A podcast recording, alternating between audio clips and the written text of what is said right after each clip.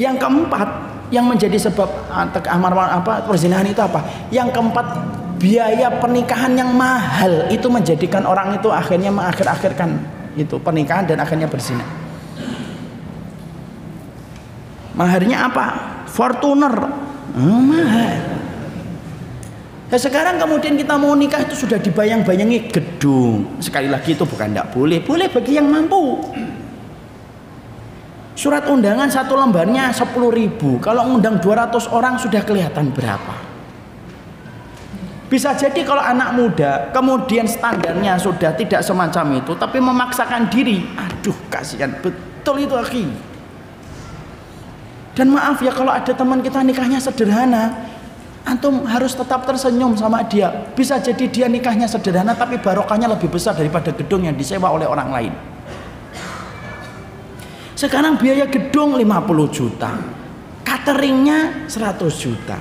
Biaya undangannya 20 juta. Securitynya 3 juta. Mahal semakin mahal. Akhirnya apa? Ya sudah zina aja. Kelamaan kok.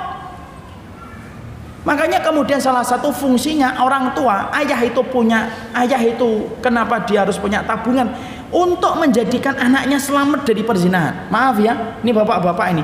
Bapak nabung itu bukan menjadi tabungan di hari tua, tapi nabungnya saya. Ini teguran untuk saya. Tabungan saya, tabungannya bapak, itu salah satu fungsinya itu untuk menjaga keluarga kita dari api neraka. Makanya anak kita kalau sudah dilamar atau anak kita sudah melamar, kita yang mencukupinya ketika dia belum mendapatkan kecukupan kita yang nyukupin nanti dia ngomong pak saya malu. Tidak usah malu. Malu itu kalau kamu zina itu kamu malu. Butuh berapa anak butuh 200 juta. Insya Allah bapak transfer 3 miliar. Padahal dia nggak ngerti Zimbabwe itu 3 miliar hanya bisa untuk beli telur karena inflasinya tinggi. Maka kemudian gitu. Makanya saya sering sampaikan kan ada kisah teman saya, ada kisah teman saya itu dulu nikahnya jauh sebelum saya. Ketika awal-awal itu dia sudah nikah itu loh, sudah nikah? Kapan antum nikahnya? Umur 18 atau 19 tahun. Anak tanya, "Loh, saat itu gimana?" Lah bapak saya nanya, "Nak sini nak, bapaknya itu mudir sebuah mudir itu kepala sekolah. Gimana nak? Sudah ba'ah atau belum? Sudah bi. Tahu ba'ah ya? Ba'ah itu kemampuan biologis sudah ba'ah belum? Sudah bi. Puasa? Udah tidak mempan bi. Ya memang gitu. Kisahnya gitu saya nggak tahu. Ya sudah nikah ya?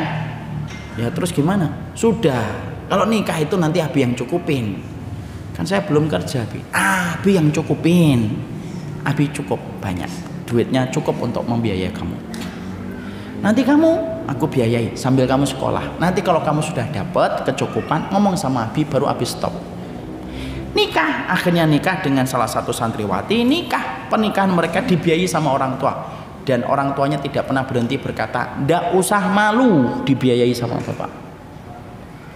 Kamu lebih malu lagi kalau kemudian kamu zina sama seorang perempuan. Gandeng perempuan ke mana-mana kemudian akhirnya kamu zina.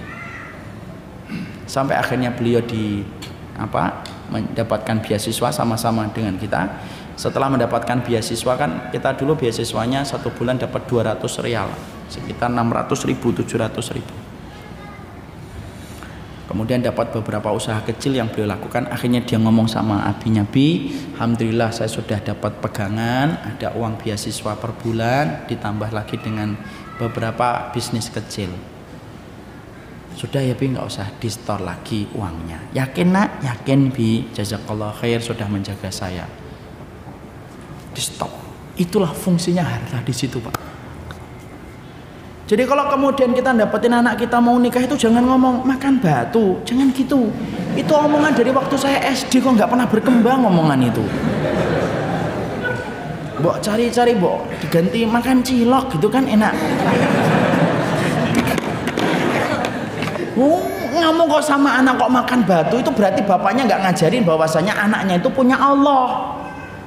Siapa orang yang dijamin dalam garansinya Allah? Anak muda yang ingin menjaga dirinya dari zina itu digaransi sama Allah. Gak akan dijadikan miskin, insya Allah. Miskin itu kan bukan kondisi miskin itu gaya hidup ketika kita merasa kurang. Kalau kita kona cukup. Dan saya akan sampaikan kisah salah satu teman saya itu.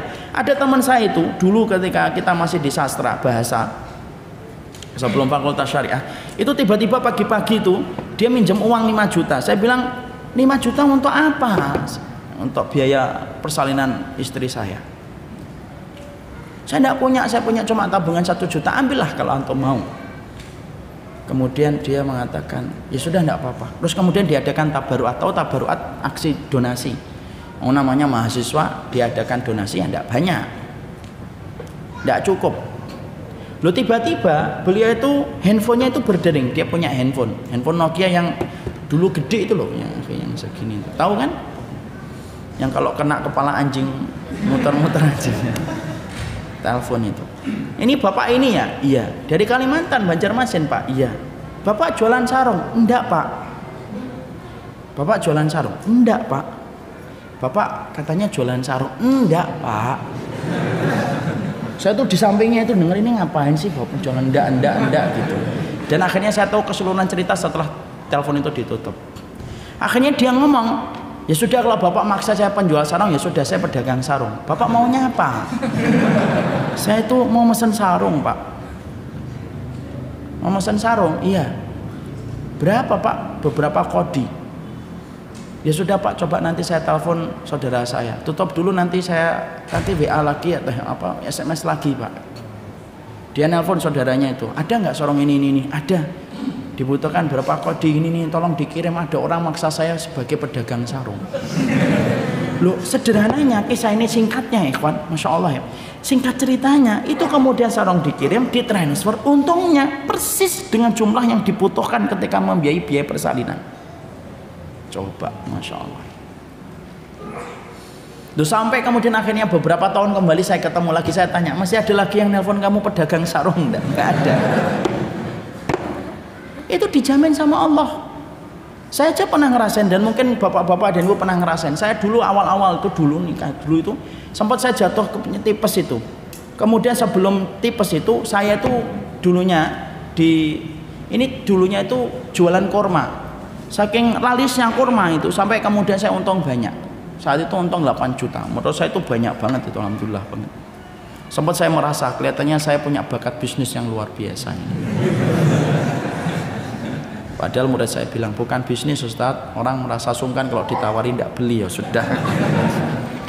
Loh sampai akhirnya ketika pertengahan bulan Ramadan jatuh sakit masuk rumah sakit tiga hari atau empat hari saya kemudian dirawat. Loh dilalahnya itu ketika istri saya ke kasir itu saya tanya habis berapa? Ya itu persis dengan keuntunganmu jual korma. Makanya saya nggak jualan korma lagi. Itu kisah-kisah yang pasti antum pernah dapatkan dari orang tua antum. Tanya sama orang tua kita ya atau tidak? Pasti mereka ketika mentok tiba-tiba dikasih oleh Allah. Orang kalau nikah jaga dari perzinahan tidak mungkin dibiarkan Allah itu lapar makanya harus yakin sama Allah itu makanya tidak boleh mengatakan kamu makan apa batu alah sudah lah pak jangan ditinggal jangan diomongin kayak gitu lagi itu omongan kuno itu itu omongan yang belum pernah kenal ilmu kalau kita dapetin anak kita mau nikah, sampaikan kepadanya, sudah siap jadi imam? Siap. Sudah siap mendapatkan tulang rusuk yang bengkok paling bengkok bengkok bengkoknya? Siap. Ya sudah, bismillah. Sudah. Dan akhirnya itulah yang menjadikan kita apa? Jadi orang itu berzina kata para ulama itu satu karena laki-lakinya berantakan sholat, perempuannya hilang sifat malu. Dayus hilang, amar ma'ruf hilang. Ragu-ragu biaya pernikahan yang mahal yang akhirnya menjadikan ragu-ragu. Tidak usah dibuat mahal pak. Sederhana kalau memang tidak mampu. Dan saya tidak menyarankan mahal-mahal pernikahan itu. Lebih baik sederhana pak. Saya ya, kagum sama nikahannya salah satu pesepak bola Jerman yang berdarah Turki. Ketika nikah itu ngundang anak-anak Suriah pak yang ada di pengungsian untuk menghadiri pernikahannya dia dan kemudian dibahagiakan itu. Itu pemain bola Jerman yang berdarah Turki. Itu salah satu hal yang bagus banget nikah itu yang penting adalah ijab kabulnya. Keberkahannya itu mengiringi ketika kita taat kepada Allah